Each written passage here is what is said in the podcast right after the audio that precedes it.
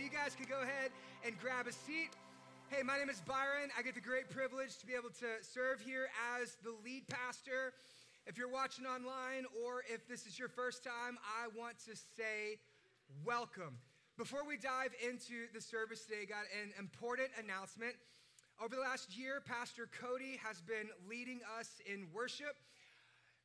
However, Cody will no longer be a part of the team here at Redemption, and we bless him and we love him. We are in a season of transition. And so while we honor and we support, and we're so excited for the growth that he has done for us, we're also excited about the future here, and we're actually going to have Bree Berwick and JC Sanchez filling in in the meantime. We love Pastor Cody. If you know him, text him, let him know that you'll love him as well. If you have your Bibles, go ahead and turn with me to the book of First Peter. We are continuing our study that we are calling Christians Are Crazy, where we are learning how to live for Christ in the middle of a world that is in crisis. Now, quick show of hands, how many of you guys like being sick? Anybody just like being sick? Anybody? Nice little 3-day vacation off of work, hugging the toilet? Nobody? Nobody like being sick? I hate being sick. In fact, I was sick this week. You might be able to hear it uh, whenever I'm preaching. I, I was sick this week. At first, I thought it was COVID, but I took two tests and turns out it was just a man cold. Okay, ladies, you will never understand what men go through when they get a cold. You just you just can't understand it. But all the guys in the room, you're like, "Amen," right? Let me hear it from the men. Can I get a witness? The man cold. I had a man cold this week and it was horrible. See, normally I'm like Superman. I wake up in the morning and I'm just like, tap the red S on my chest. Let's go conquer the day. But the moment I get the sniffles, I'm like, Ashley, can you come help me, please? I need some chicken noodle soup. Right? That's, that's just where I'm at because I hate being sick. But worse than that is I, I hate going to the doctor. Like, the doctor is the only relationship that gets better the, the least you see him, right?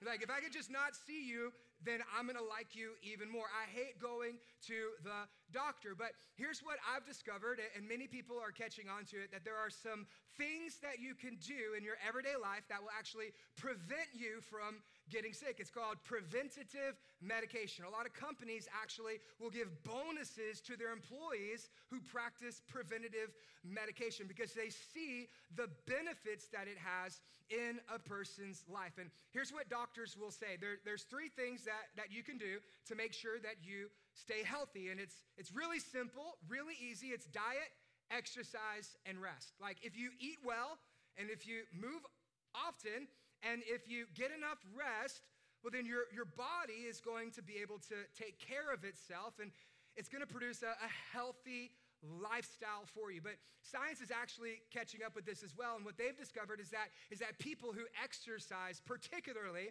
they have a greater quality of life than those who do not. And it's not just in their physical health, but it's also in their mental health as well.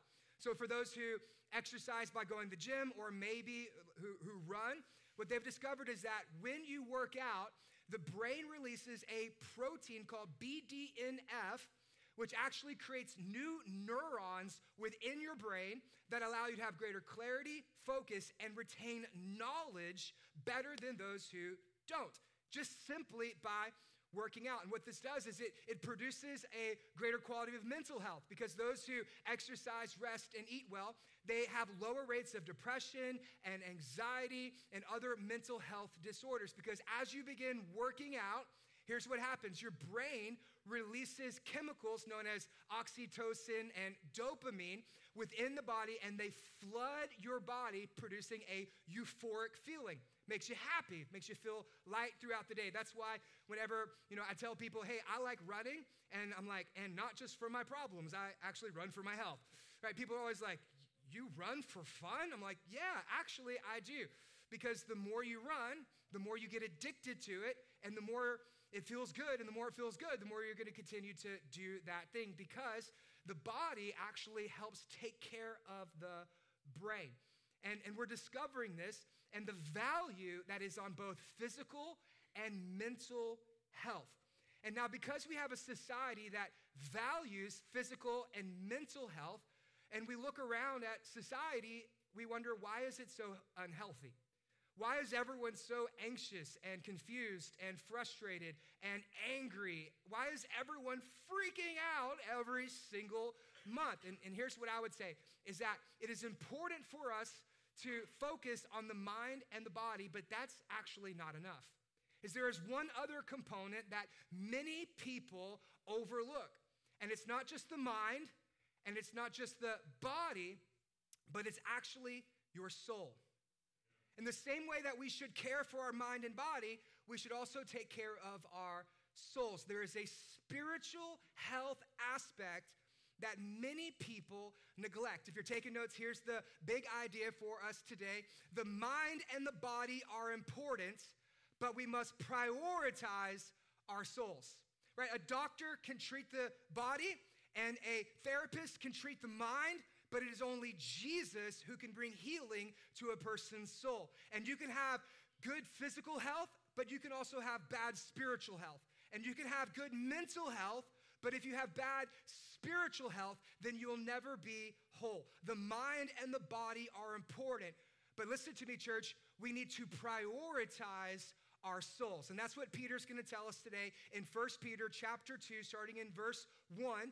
Our sermon title today is called How to Be Spiritually Healthy. And in the same way that there's three things you can do for your health, diet, exercise, and rest, Peter's going to tell us there's three things that we can do for our spiritual health. And the first thing he's going to tell us is this is that we need to learn how to grow up. Here's what he says Verse 1 So put away all malice and deceit and all hypocrisy, envy, and slander. Like newborn infants, long for the pure spiritual milk, that by it you may grow up. There's our word, into salvation. If indeed you have tasted that the Lord is good. So last week in this series, what I did is I introduced to you something known as the doctrine of soteriology. Okay, fancy college word. Why don't you turn to your neighbors and say soteriology? Now turn to your other neighbor and say, God bless you. what is soteriology? Okay, here's what it is it is the doctrine of salvation. You learn something new every Sunday. Don't say I never taught you nothing. You get what you pay for, and church is free. It is the doctrine of salvation, and it comes in three parts. The, the first part is justification. Justification is the moment that you are saved by Jesus, that the shed blood of Jesus washes away your sins. You are forgiven and you are set free. The gavel of God's grace drops on your life. He says, Not guilty justified. That's the moment you meet Jesus. The third step is what is called glorification. What is that? That's the moment that you see Jesus in heaven forever in all of his glory with a new heaven, new earth, and a resurrected body forevermore. Amen? That's glorification. What most of us have been taught is this give your life to Jesus, and when you die, you go to heaven. And that's true. But they forgot what happens in the middle. And what happens in the middle? Sanctification. Good job, class, for paying attention. It's called sanctification. And what is that? It is the process of becoming like Jesus. What Peter says here, it is the process of growing up into your salvation. And so this is very important. Like, if you want to be spiritually healthy, you're gonna have to do some things. You're gonna have to grow up in your salvation. And, and what's important for us when we're growing up? Nutrition. That's why he says, like newborn spiritual infants, long for the pure spiritual milk. Why? So that you might grow up into salvation. How do we do that? Very important. If you're taking notes, write this down. Your habits determine your health. If you have bad habits, guess what you're gonna have? You're gonna have bad health. But if you have good habits, guess what you're gonna get? You're gonna get a positive result in your health because your health determines, or your habits determine your health. And so if you're practicing bad habits like, you know, eating junk food or, you know, driving through uh, a drive through and getting your food cooked by a teenager and eating it in the car on your way to the next meeting, don't be surprised when you're unhealthy. Right? If you smoke cigarettes, don't be surprised when you get COPD.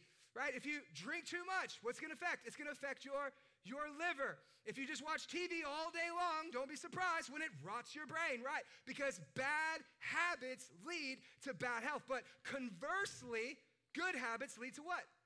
Good health. Like you get out of it what you put into it. So if you go for walks, if you have family dinners, right? If you take your vitamins, if you exercise, if you take some naps, amen, hallelujah. Who's looking forward to a Sunday afternoon nap? Praise Him, Jesus, yes. Right, what does that produce? It produces good habits, which lead to good health. And what Peter's trying to say is this is that if it's true for us physically, it's also true for us spiritually. That there are some spiritual habits that if you do, don't be surprised when you are spiritually unhealthy. And so, what he's gonna do is give us five bad spiritual habits that diminish our spiritual health. Five bad habits for your health. The first thing he says is this he says malice. He said, What is malice? Malice is when something bad happens to another person and you feel pretty good about it. Right? Malice is jealousy and, and bitterness and resentment or hate for another person. So when something bad happens in their life, you're like, well, that's pretty good for me. Right? If they, if they, if they, you know, if they get cancer, you're like, wow, God really does answer prayers. You know, that's that's called malice. Right? Now, does our culture have a malice problem? Yes. But we don't call it malice, we call it cancel culture. This is when, when something bad happens to everybody, somebody else, everybody jumps into the comment sections and makes them, makes them feel worse. That we laugh at people's worst day of their life and we jump in and we begin to share it and cancel it and judge them. That's a problem. And what it produces is toxicity in our souls. It's like drinking battery acid for your heart. It is not good, but yet it is pervasive within our society. Number two, it, it's, it's deceit. This is where you twist and manipulate the truth to be able to fit your agenda. Like it's not lying, but it's not truthing either, if you know what I mean. And say, do we do this today? Yeah, we call it politics. Okay, every midterm election, here's what happens. What happens? Oh, all of a sudden, everybody jumps out and starts posting and tweeting and hashtagging about their agenda, about their platform, about their person, about their politician, and it's all misinformation and it's not total truth. But yet we believe it, we buy into it, and then we hate our neighbors because of it. Right? Growing up, there was this thing whenever I was about 11 or 12 years old, it was called the internet. Just came out. I don't know if you guys have ever heard of it or not, but when I was a kid, it was like beep, boop, boom. Anybody remember that? And it took me like 15 minutes to be able to access the website. Now, my nana, she told me this. She said, Byron, don't believe everything you read on the internet. Now, some of y'all weren't raised right because y'all be believing everything you read on the internet, right? That's deceit. It's fake news, it's false news, it's misinformation, disinformation, and yet because we do not think critically, all of a sudden we believe the things that we read online, and that's that's deceit. Number number number three, it is hypocrisy. This is when you say one thing and you do another. This is when you pretend like something's important to you, but yet behind the scenes and in your heart, you really don't care about it. Do we see hypocrisy happening within our society? Yes, it's called virtue signaling. Have you been on Twitter? See, it's really easy to post the hashtag or to post the square or to do something in your bio and get outraged on the internet, but really not care in real life. And as long as you post the right thing, oh, you're a good person, no matter what you do behind the scenes. So it's where people are like global warming, environmentalism, and you've got to drink from metal straws to save the turtles. Meanwhile, our clothes are made by kids overseas in sweatshops. And so, like, I hate capitalism, colonialism. Meanwhile, you're tweeting it from your iPhone while drinking your $9 Starbucks mocha chocolate. This is where, like, I'm a feminist, and yet you celebrate biological men in women's sports right? That is called hypocrisy. It's rules for thee, but not for me. It's I'm going to judge you, but the moment you have anything to say about me, all of a sudden, oh, there's a big problem. That's that's hypocrisy, and it is a cancer within our society that is causing all sorts of sickness inside of people's souls. Number three, it's envy. This is where somebody else has something. Oh, and you want it. You have to have it. Oh, I'm so jealous and have the envy. Now, about 20 years ago, it was really it was really hard to be envious. I mean, maybe we were envious of celebrities or our neighbor or maybe someone in our close personal circle, but not today. No, today we all have Instagram. And so we're like God peering into other people's lives. And we see everything that they have and the life that they pretend to be and what they project out for the world to think about them. Oh, and it makes us all so jealous. We scroll through and we're like, they're on vacation again? They're in Barbados? I can only afford to go to Backyardos. you look at them and they're like, they're married. I've been engaged for seven years right? Like, how can you date someone longer than you can be the president? That doesn't make sense. And then they're like, they're getting a divorce? I've been married for seven years. You're like, their kids are on the honor roll. My kid eats rolls. Like, I don't know what to do. Like, they got a six pack, I got a cooler, they got the quads of the gods, I got chicken legs. And then we get jealous of other people and we become envious of other people and we want what they have. And listen, my friends, it is toxic for us. It is not good and it does not produce health. And lastly, number five, slander. It's where you have to make someone look bad in order to make yourself feel better. Now, true or false? Are these problems within our culture? See, I, it's amazing to me that, that we live in a culture that says they value these things. We value mental health. We value physical health. That's why when you get online, everybody's posting a gym selfie and there's memes of mental health, but yet people are angry, frustrated, bitter. They're, they're, they're, they're, they're in a place to where they're lashing out, trying to figure out, they're confused, and we find ourselves in these places and we have to wonder why is the world the way that it is? It's because we talk about physical health and we talk about mental health but yet we neglect our spiritual health. And as long as we live in a society that eats garbage, don't be surprised when this world is a dumpster fire. as long as people are feeding their souls with negativity, don't be surprised when there is no positivity that is happening around you. And until you learn to value spiritual health, you will never actually be spiritually whole. And so here's what we need to know. If we want to grow up, here's, here's what he said. If it doesn't cause you to grow, it's got to go. That's why he says, put it away. Get rid of it. Get away from it because it's not adding value to your life. If it doesn't cause you to grow, it's got to go. Right? If it's not causing you to get closer to Jesus, it's leading you away from Jesus. If it's not building up your prayer life, then it is tearing down your prayer life. If it isn't causing you to love God and others better, it's just going to make you bitter. If it doesn't cause you to grow, it's got to go. Right? Do you, do you find yourself happier watching Fox News 24 7 of the day?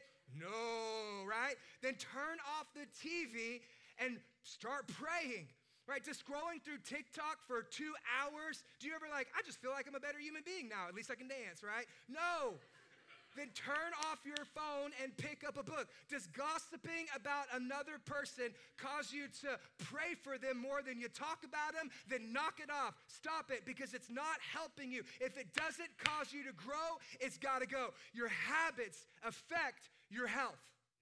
So he starts off by showing us five bad spiritual habits and he's to give us one habit that will replace them all. Now, what do you think this good habit is going to be? What habit can we do to replace those bad habits? It's very simple. It's to read your Bible. Some of you say, Byron, that's way too simple. You think the way that we can fix the problems of the world and our culture and society is by simply reading the Bible every day? That's just too simple. Listen, I'm glad that God keeps it simple because I ain't very smart. He's like, this is really simple. Just read the Bible. And as you begin to read the Bible, it is nourishment for your soul. That's why he says the pure spiritual milk will cause you to grow up into your salvation. The more you read the Bible, the more you get God's word in your heart, the better quality of life that you are going to experience. He's, he's talking about the Bible here. Now, when First Peter was originally written, there was no First Peter. It's actually just called Peter because he hadn't written the second letter yet. But at the same time, there were no chapters and verses. Okay, it was all just one original letter to be read in one sitting. And so when he starts here by saying, put away all anger and malice and deceit, it's continuing of what he taught us last week when he closed the section by saying this the grass withers and the flowers fade, but the word of the Lord endures forever. This is the good news that was preached to you. So he's continuing that thought by introducing to us the good habit, which is the good news, which is God's word that will produce spiritual health in our lives. You guys need to have a daily Bible routine, a daily Bible plan. Wake up in the morning, open up God's word, and before you turn on the news, turn on the good news. Before you start looking at other people, look up to God. And start your day with that. Why? Because it is nourishment for you. How often do you eat? Every day. How often should you read the Bible? Every day. Listen, if the only time you read the Bible is when I put it up here on the screens or during my sermon, don't be surprised when spiritually you're sick. Right? What do we call people who eat only once a week? They're malnourished.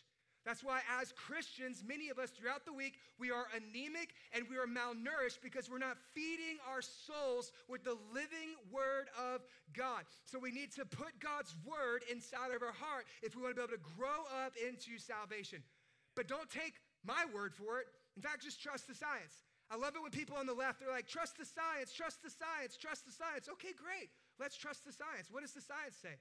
Well, a few years ago, some sociologists who studied the effects of Christianity within culture and they look at how Christians live their lives. Here's what they discovered that people who read their Bible four times per week, okay, not one time, two times, three times, but something happens when they read it four times per week on a consistent basis. Here's what they've discovered people who read their Bibles, feelings of loneliness drops by 30%, anger issues drop by 32%, bitterness in relationships, anybody here, drops 40%, alcoholism drops 57%, Promiscuity drops by 68%, spiritually stagnation drops by 60%, divorce decreases by 30%, viewing pornography drops by 61%, but sharing your faith jumps 200%, and discipling others increases by 230%. When I read that, here's what I think. As the pastor of this church and you as a member here, the best thing that I can do for you is to teach you how to read your Bible and to encourage you in reading your Bible. How can I overcome these things? Oh, just read God's word. Like if I was a if I was a doctor and I was dealing with someone with depression or anxiety, this would be the first prescription I would give to somebody. I would say, Here, take this, come back and see me. If I was a marriage counselor, before I recommended divorce, I would recommend them to do a Bible plan. Hey, read this, pray together in the morning, come see me in two weeks, and we're gonna see where we're at right? If I was a, if I was a parent, maybe a, a, uh, you have a, a student who's in our, our youth group or maybe a child, what I would do is this is I would sit down if they're dealing with loneliness, peer pressure, anxiety, if they're dealing with sexual confusion, whatever it may be that the teenagers in our day and age are experiencing while they're in schools. Here's what I would do I would sit down in the morning, buy them a Bible, open it up, read it to them, and create space for them to begin to ask questions. Why? Because it is nourishment for our souls. The more you get God's word in your heart, the more you're going to be able to grow up into salvation. If you want to be healthy, it's not just a mental health, it's not just a physical health, but rather it is a spiritual health that we need. And it starts by us reading God's word so we can grow up into salvation. Plus, how are you ever going to taste and see that the Lord is good if you never sit down and eat with him? First thing you can do is just learn to grow up into the salvation that you have received. Number two, he tells us is learn how to be built up. Now, this is interesting because in our society, the whole goal of everything is to tear things down right? We tear down people, we tear down institutions, we tear down organizations. We love to just tear things down. Oh, we need to dismantle the patriarchy. We need to tear down cisgendered heteronormativism. We need to tear down capitalism. We need to tear down colonialism. We need to defund the police. We got to tear everything down. Question As Christians, are we supposed to tear down or build up? We're supposed to build people up. Think about it whenever it comes to um, construction. What's easier? Is it easier to be on the demo crew or the, the building crew? It's the demo crew. Like it's, it's easy to knock down some walls, it's hard to build a house. But God has called us to, to build one another up, to build up the church, to build up the kingdom, to build up our nation, to build up our civilization. That's what God has called us to do as the church. And so our job is not to tear down, but rather our job is to build up. Look what he says here. He says, As you come to him, You are a living stone, rejected by men, but in the sight of God, you are chosen and precious. You yourselves, like living stones, are being built up as a spiritual house to be a holy priesthood, to offer spiritual sacrifices acceptable to God through Jesus Christ. For it stands in Scripture Behold, I am laying a stone in Zion. That's their word for heaven. He's saying, I'm building something in heaven a stone, a cornerstone, chosen and precious, and whoever believes in him will not be put to shame. So the honor is for you who believe, but not those who do not believe. The stone that the builders have rejected has become the cornerstone and a stone of stumbling and a rock of offense. They stumble because they disobey the word as they were destined to. Let me start off by focusing on this word right here. He says, You're precious. If you want to know what God thinks about you, dear Christian, I want you to know you're precious. That He loves you. He loves you so incredibly much. You are chosen, you are selected, you are elect, you are loved, you are cared for, you are valued, you are appreciated. Oh, when God thinks about you, He says, they're precious. The precious to me. Now, the world may reject you, and that's okay because God has accepted you. And so when you have God's thoughts about yourself, it changes the way that you begin to live your life. So don't worry about what people say, worry about what God says. Don't worry about what people think, worry about what God thinks. Don't worry about what people do, worry about what God has done. And here's what he did For God so loved the world that he gave his only begotten Son, that whomsoever, which is you, believe in him, shall not perish, but have everlasting life. That's how much God loves you. You're precious to Him. Which is why He wants you to be built up, which is why He wants you to be healthy. And so, what he's gonna do here is he's gonna show us ways that we can be built up. Now, how are we going to be built up? He tells us it starts with having the right foundation. It's why he refers to Jesus as the cornerstone. He is the foundation on which we build our lives. If Jesus is not the foundation, it will fail. You can't build a house without having the right foundation. If you try to build a house without a foundation, what's going to happen? Eventually, the house is going to fall down. And if Jesus is not the foundation of the life that you are building, eventually everything will begin to fall apart. That's why, as Christians, we put Jesus first in everything that we do. He is first in the morning, He is first in our family, He is first in our finances, He is first in our budgeting, He is first in our marriage, He is first in our parenting, He is first at our job, He is first in our vocation. He is first in our education. He is first in our relationships. He is first in our lives because without Jesus being the foundation that we build our lives upon, we know that eventually everything will begin to fall apart. And so, as Christians, we put Jesus first in everything that we do, which is why the world thinks we're crazy. Because what does the world think? I need to put myself first. I need to put my wants and my needs and my desires above everything else. And what we would say is, you make a terrible God, get off that throne and let Jesus get back on it.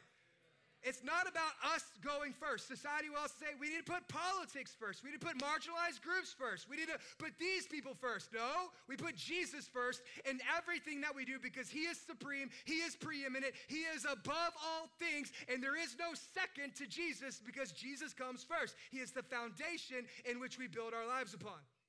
And this is why society and systems and institutions are crumbling because we have removed Jesus from our society and culture.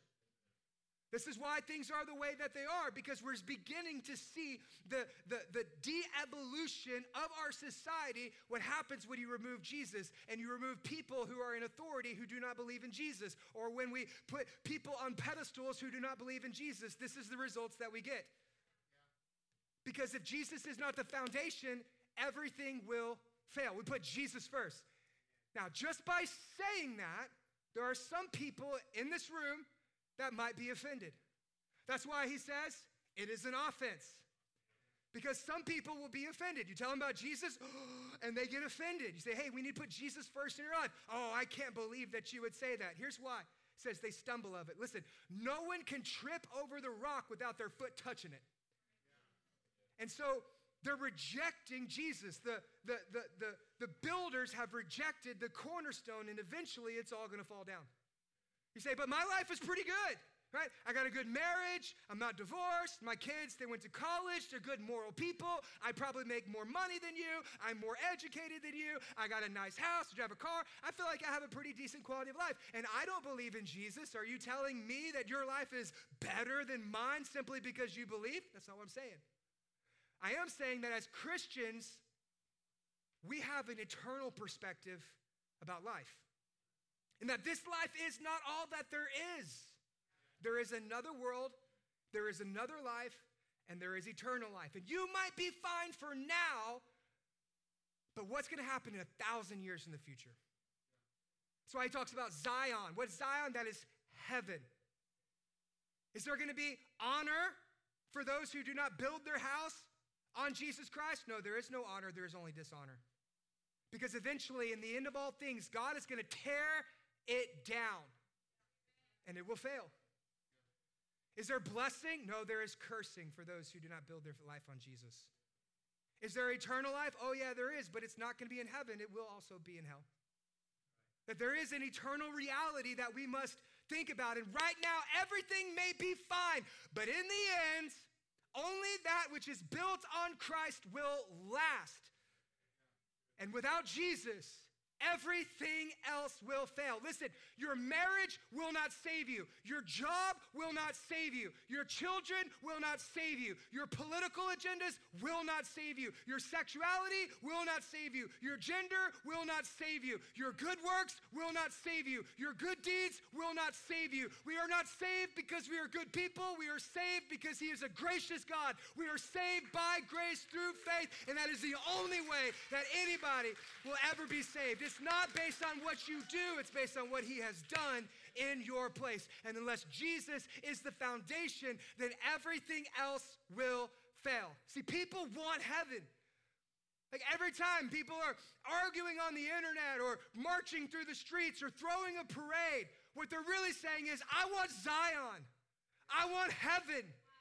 I want what God promises, but they don't want God.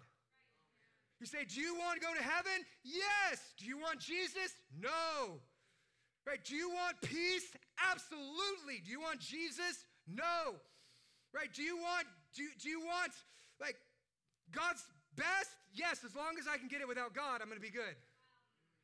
People want Zion, but they don't want Jesus. People want heaven, but they don't want Jesus. They want what God's got, but they don't want to actually surrender their life to Him. And in the end, Without Jesus, I'm just telling you, my friends, it's gonna fall apart. And that's why we need to restart our lives. I just feel impressed. I didn't say this first service, but I feel impressed right now by the Holy Spirit. Some of you are here in this room and you're like, my life is already falling apart. My marriage is falling apart. My, my family's falling apart. My, my relationships are falling apart. And I want to say something to you right now. I just feel this in my, in my spirit. I'm glad that you're here. And this is an opportunity for you to begin again. Before God gave you his grace, that it fell down before and not later. And this is a new opportunity for you to start over, and this time lay Jesus as the foundation for that marriage. Lay Jesus as the foundation for your parenting. Lay Jesus as the foundation for your job or your education or your friendships. Just start again and lay Jesus. Say, God, I'm going to do it different this time. God, the first time I was foolish, but now I want to be wise. I'm going to build my life with you as a foundation. Here's what Jesus says, just off the top of my head. Jesus said there was two people, a wise man and a foolish man. The foolish man, he built his house without a foundation. He built his house on the sand. And the wise man, he laid a solid foundation on a rock, and then he built his house. Both houses looked great on the outside, but then the, way, the, the, the rain and the winds blew. And the man who built his house from the sand, his house was washed away. But the man who built his house on the rock, his house was able to stand. And so I don't know what this world is going to bring to you.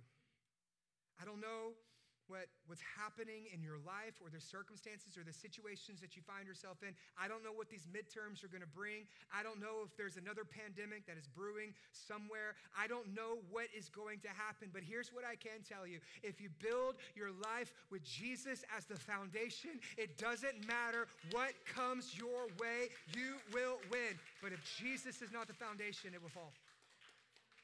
We need to learn to grow up and we need to learn to be built up. And then lastly, number three, we need to learn to speak of. Here's what he says as we close the section. He says, But you are a chosen race, a royal priesthood, you're a holy nation. A people for his own possession, that you may proclaim his excellencies of him who called you out of darkness into the marvelous light. Once you were not a people, now you are God's people. Once you have not received mercy, but now you have received mercy. He starts off by giving us this great big identity statement. He says, You. He's talking about your identity in a culture that is obsessed with identity, where everybody's freaking out trying to figure out what their identity is.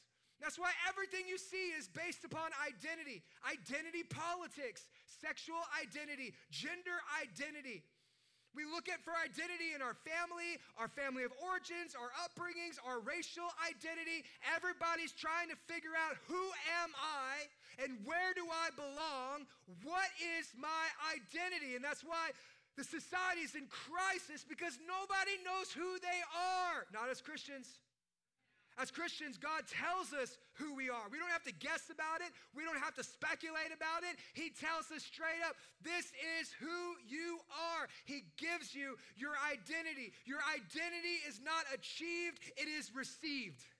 It is what God speaks over you. He made you, He created you, He designed you, therefore, He's the only one who can define you. He speaks that identity over you. You can't lose it, you don't have to earn it or achieve it. All you got to do is by His grace receive it and believe it and live it out in your life. Identity is not what we achieve, but rather it is what we receive from God.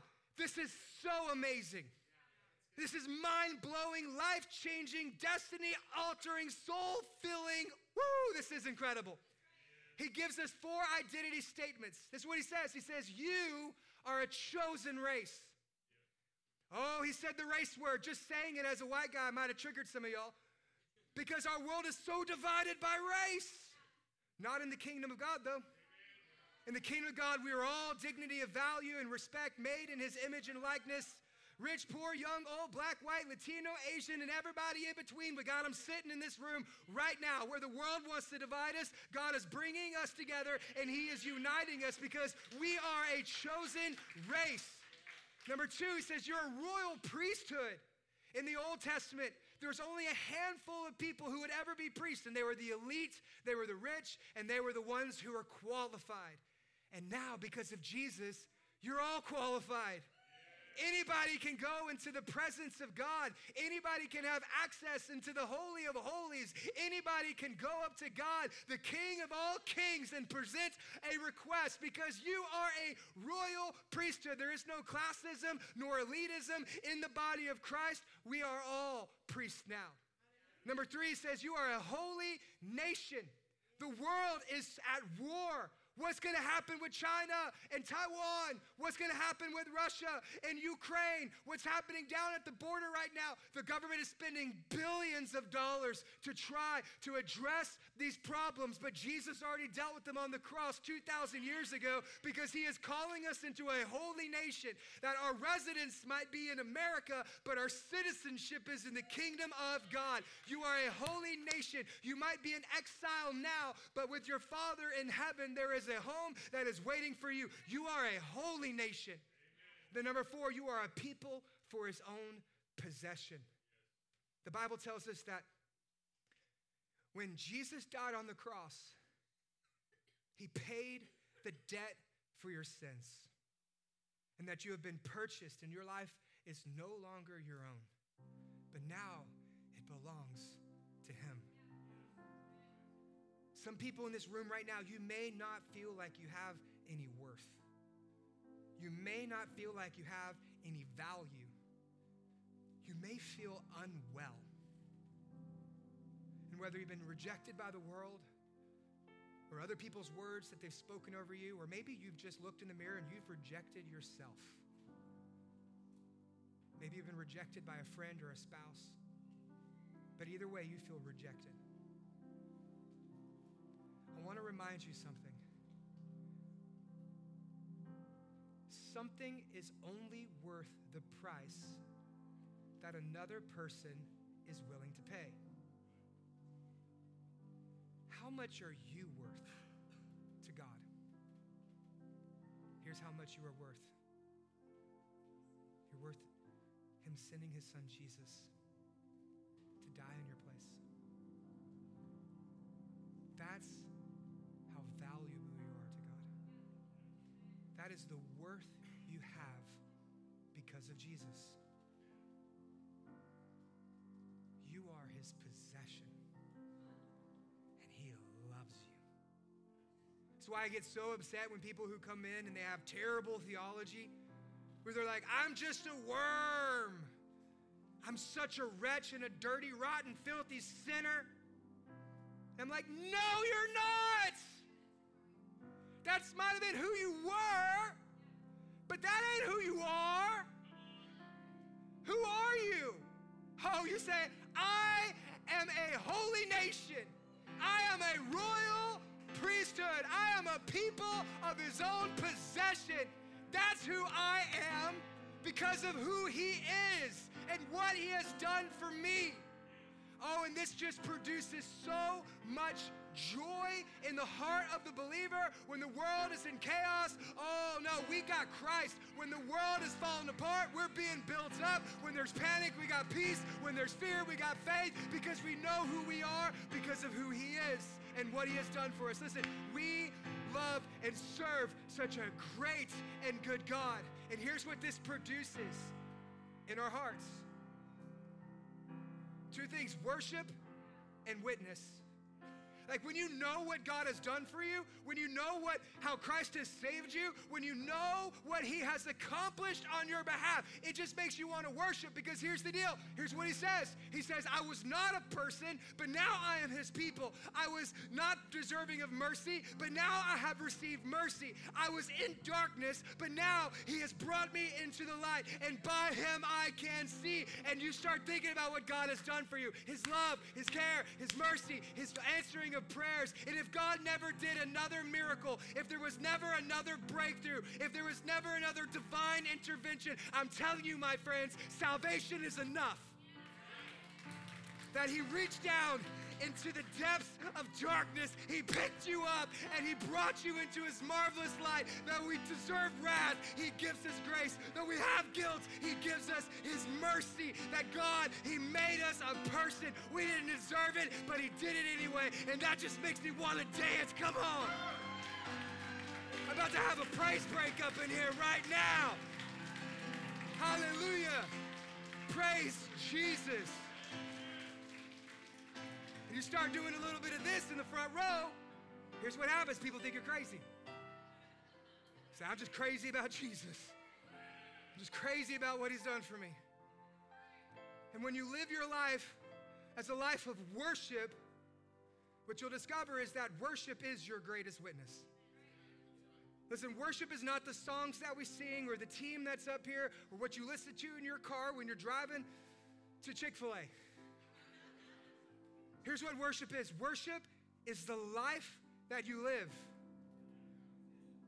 Men, loving your wife is worship. Getting down on your knees and playing My Little Pony with your kids after a long day of work, that's worship. And you know what you're doing when you're playing with those kids? You know what you're doing? You're teaching them through your life how to worship God. When you go to work, you're worshiping. The way you budget and spend your money is an act of worship. The way you live your life is worship. And to a world that has gone mad, to a people who are in chaos and crisis, you're testifying to a God who can change things. You say, why, why are you the way that you are? Let me tell you who He is. I was once not a person, and he has called me his people. Oh, let me tell you about my Jesus. I didn't deserve mercy, and he gave it to me anyway. Let me tell you about where I was when I, I was in darkness. Oh, and he has brought me into his marvelous light. And so, what do we do in a world that has gone mad and people are sick and angry and fighting? What do we do? We proclaim his excellencies. We speak up. We speak up in our worship, we speak up in our witness, and we praise the glory of his name and we proclaim his excellencies to the world that is around us.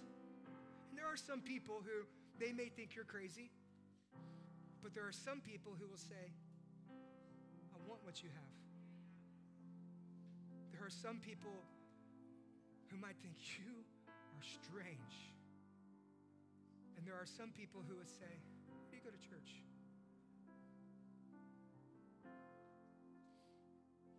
Dear church, if, if we want to be spiritually healthy, it's important to see a doctor for your body.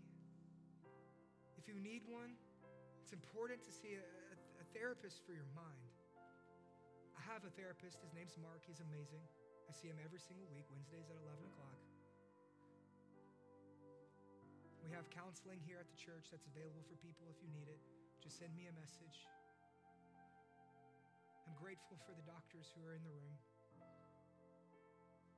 But in Mark, Jesus has a conversation with a man named Levi, and here's what he says I am the great physician, and I have come for the sick. See, doctors can treat the body, a counselor can treat the mind, but only Jesus can bring healing to your soul.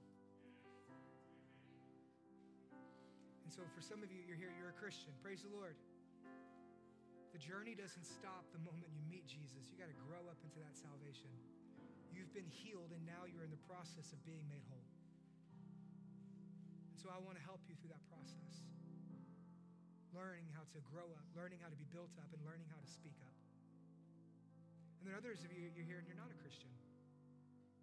But you know that there's something not right you know that what you're doing is not working.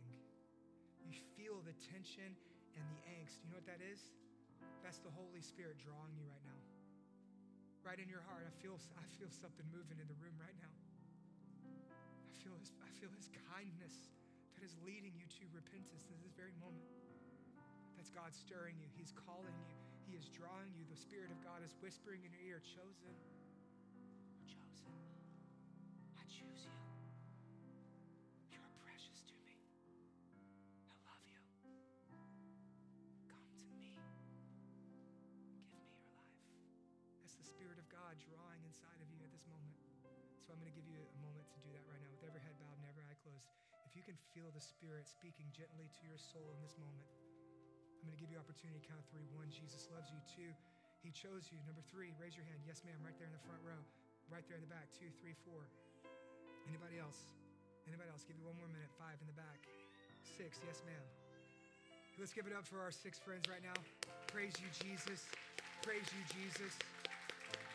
Let me pray over everyone as a church right now. Say, Dear Jesus, I admit that I'm a sinner, and I ask that you would heal me and that you would make me whole. In your name we pray, amen. Let me close with the quote. It comes from C.S. Lewis, and here's what he says He says, You don't just have a soul, you are a soul, you have a body. One day the body will be resurrected and the, and the, the person as an entire connected being, we will be in glory forever. Don't just have a soul, you are a soul. And so prioritize your soul.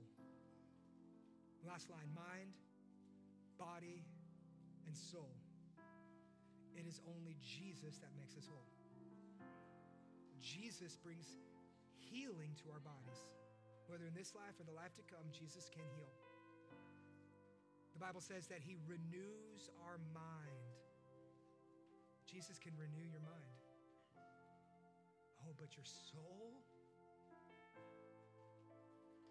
only God can bring healing to your soul.